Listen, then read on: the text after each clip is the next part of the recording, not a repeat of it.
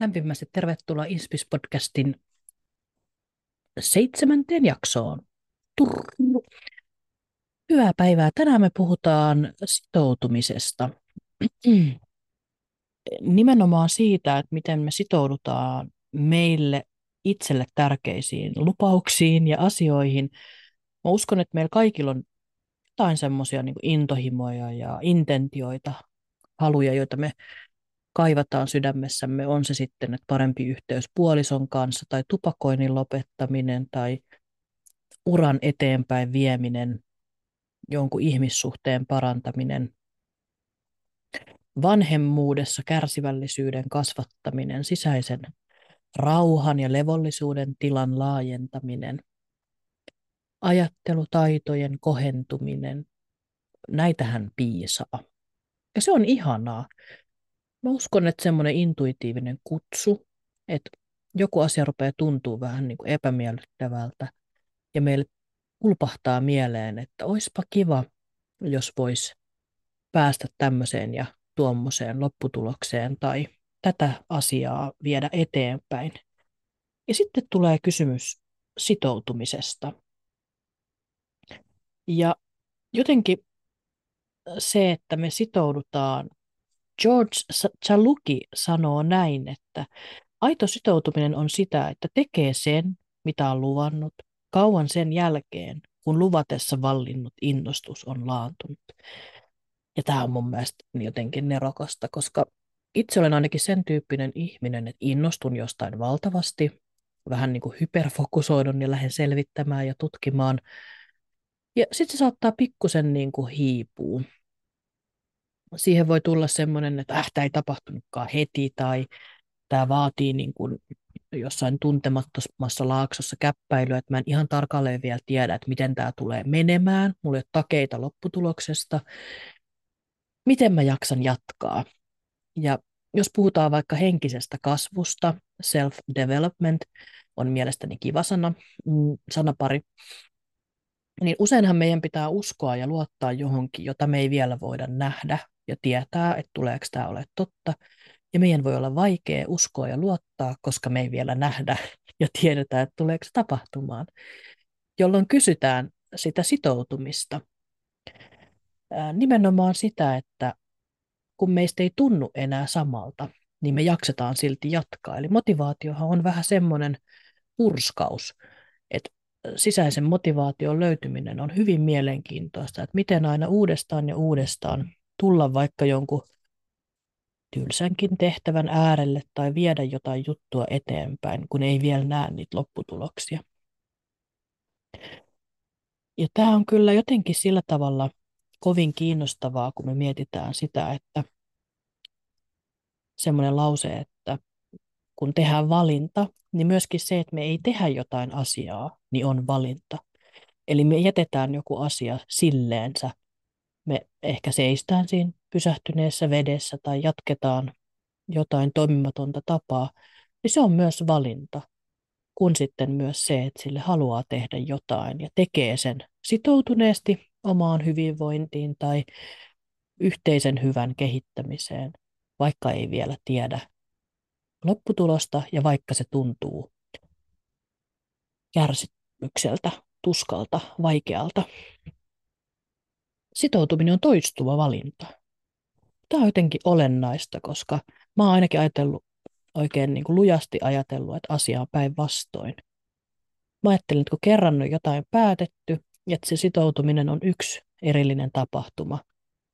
Mutta jotenkin mä oon nyt tässä huomannut koko ajan, kun mä menen e- itsekin eteenpäin, että sitoutuminen ja jotenkin se omien lupausten pitäminen ja omien sanojen pitäminen itselle ja muille on semmoinen tapahtuma, joka pitää päättää, että mä teen näin uudestaan ja uudestaan. Joka kerta, kun tarjoutuu mahdollisuus rikkoa lupaus ja valita toisin, niin jotenkin tuntuu, että kyllä se sitoutuminen on semmoinen jatkuva prosessi. Ja erityisesti, että sitoutuminen olisi myös semmoinen lempeydestä käsin ja itsemyötätunnosta ja rakkaudesta käsin tehty tekojen sarja sen sijaan, että hampaat irvessä ja väkisellä ja pakolla. että rupeaa näkemään myös sen, että vitsi, tämä tuntuu nyt haastavalta viedä tätä eteenpäin. Ja useinhan siinä voi tulla vastustustakin. Ja silti täytyisi mennä eteenpäin. Mutta sitten silti itsemyötätunnolla ja lempeydellä ja ystävällisyydellä vahvistaa sitä omaa sitoutumista. Ja sitten huomaakin, että yhtäkkiä kun on sitoutunut, niin pystyy ylittämään haasteita ja löytämään itsestään uusia voimavaroja ja vahvuuksia ja pysymään sitoutuneena niihin tavoitteisiin ilman, että se tarvitsee tietoisesti koko ajan miettiä ja ponnistella. Esimerkkinä kerron teille Abraham Lincolnin urasta. Epäonnistui liiketoiminnassa 31-vuotiaana, hävisi äänestyksessä 32-vuotiaana, epäonnistui bisneksissä uudestaan 34-vuotiaana, menetti rakkaansa 35-vuotiaana ja pyrki toipumaan siitä. Sai hermoromahduksen 36-vuotiaana, hävisi vaalit 38-vuotiaana, hävisi kongressivaalit 43-vuotiaana, hävisi kongressivaalit 46-vuotiaana, hävisi kongressivaalit 48-vuotiaana, hävisi senaattorivaalit 55-vuotiaana, epäonnistui pyrkimyksissä päästä varapresidentiksi 56-vuotiaana ja hävisi senaattorivaalit 58-vuotiaana. 60-vuotiaana Abraham Lincoln valittiin Yhdysvaltain presidentiksi. Jotenkin tämä meidän kohtalo muovautuu niinä päätöksen hetkinä, että päästäkö mä nyt tämän asian menemään irti, tämä ei tule tapahtumaan, mä oon kokeillut jo näin monta kertaa, jos tämän olisi kuulunut tapahtua, niin kai tämä olisi jo tapahtunut. Vaiko ehkä tuntee intuition, kuulee kutsun, haluaa kaikista huolimatta mennä eteenpäin. Ehkä tulee jotenkin määrätietoisemmaksi, oppii ja sitten lopulta asiat alkaa edetä. Kun mietitään, että minkälaiset asiat voi helpottaa sitoutumista, niin siellä on semmoisia asioita taustalla kuin tarkoituksen löytäminen. Meillä on joku syvempi uskomus johonkin itseämme suurempaan. Itselläni tämmöisenä johtotähtenä, pohjantähtenä omassa toiminnassa on se, että haluan tuoda tänne maailmaan aidosti lisää hyvyyttä, lisää iloa, huumoria, inspiraatiota, rakkautta. Ja tämä tuntuu siltä, että kuule, yksi maailmatonen täällä maailman kurjuudessa pysty mitään tuomaan, mutta jos mä en yritä, niin ainakin sitä on sitten sen verran vähemmän kuin se mun yritys ja pyrkimys siihen. Tuntuu välillä, että se on ehkä vähän tabukin, kun meille uskotellaan, että tämä maailma on niin kuin täynnä kurjuutta ja sairauksia ja sotia ja tuloeroja ja vaikka mitä, että miten täällä minä saisin nauttia. Mutta itse asiassa se on parasta, mitä me voidaan tehdä sille yhteiselle hyvälle. Voida hyvin ja viedä itteemme eteenpäin ja tuoda hyvää niihin huoneisiin, mihin me kävellään.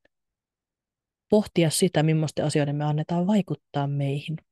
Ollaanko me uutisten aivopesemiä siitä, että kaikki on koko ajan huonosti. Koska täällä maailmassa on myös todella paljon hyvää. Me eletään myös semmoista aikaa, jossa me eletään poikkeuksellisen runsauden keskellä. Meillä on mahdollisuuksia auttaa, lahjoittaa, tarjota apua monella eri tavalla. Jos mietitään vaikka lastensuojelulakia, sata vuotta sitten oli ihan ok fyysisesti kurittaa lapsia – meillä on valtavasti tietoa erilaisista asioista, miten me voitaisiin tehdä tästä meiningistä entistä parempaa. Ja sitten se on meidän jokaisen valinta, että miten me halutaan sillä tiedolla tehdä ja mikä se meidän osa on.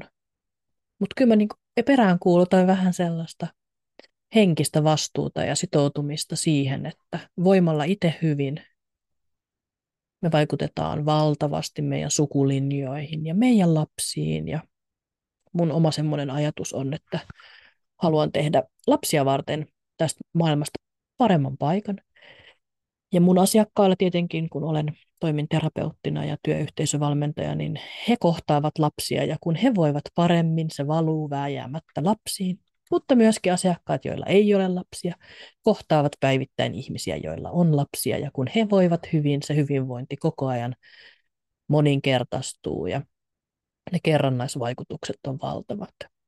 Tämä maailma tarvitsee lisää rakkautta, lisää vapautta, lisää hyvyyttä. Joten kun meillä on tietoisuus niiden sitoutumisten syistä, niin se auttaa meitä. Että miksi, miksi tämä sitoutuminen on mulle tärkeää, miksi se on mun arvojen mukaista. Meitä auttaa myös sitoutumaan se, että me oivalletaan, että vastoinkäymistä ja epäonnistumiset ovat ne on niin oppimispaikkoja. Ne on osa menestystä, ne on osa sitä koko reittiä. Et luin, äh, luen Saku Tuomisen kirjaa parhaillaan, ettekö te tiedä, kuka minä olen. Ja mun mielestä kirjan nimi oli jotenkin noin, voi olla, että ei mennyt ihan sanon tarkasti oikein. Siellä on tosi paljon ihania tarinoita, suosittelen sitä kirjaa, niin tota, hän kertoi yhdestä tapaamisesta, jossa hän oli saanut tämmöisen jonkun harvinaislaatuisen haastattelun ja ää, sitten huomannut, kun haastattelu oli mennyt 20 minuuttia, että oli unohdettu painaa rekkiä ja tämä haastateltava, joka oli tämmöinen, joka ei normaalisti anna hirveästi haastatteluja, niin sanoi, että tämä on ainakin semmoinen oppi, mikä menee, virhe ja oppi, joka menee perille. Et ette varmasti enää koskaan unohda painaa rekkiä. Mitä tämä tarkoitan? Että me otetaan näitä asioita ei niin hirveän vakavasti ja hampaat irvessä, vaan tällaistakin voi tapahtua. Ja maailma ei romahtanut tähänkään, vaan aurinko nousee huomennakin. Joo. Ehkä voi olla hetki, että esittää jonkun oman lupauksen itselleen julkisesti. Voi olla, että on vaikeampi rikkoa muille kuin itselle esittämänsä tai tekemänsä lupaus. Sitten siihen sitoutumiseen jeesaa myös se, että mistä mä tuossa aikaisemmin puhuin, että me ymmärretään, että se ei ole kertaluontoista, että me sitoudutaan johonkin juttuun, vaan se on pikemminkin hetkestä toiseen toistuva valinta. Öö, Nietzsche sanoi tällaisen kauniin lauseen kuin, että se, joka tietää miksi, selvittää kyllä miten. Sitoudutaan itseemme, sitoudutaan hyvään. Käytetään meidän vapautta rakastamiseen. Tee sun missio tälle päivälle, että teet jonkun päivästä paremman. Toivotan oikein paljon iloa. Kiitos kun kuuntelit ja nähdään seuraavassa jaksossa.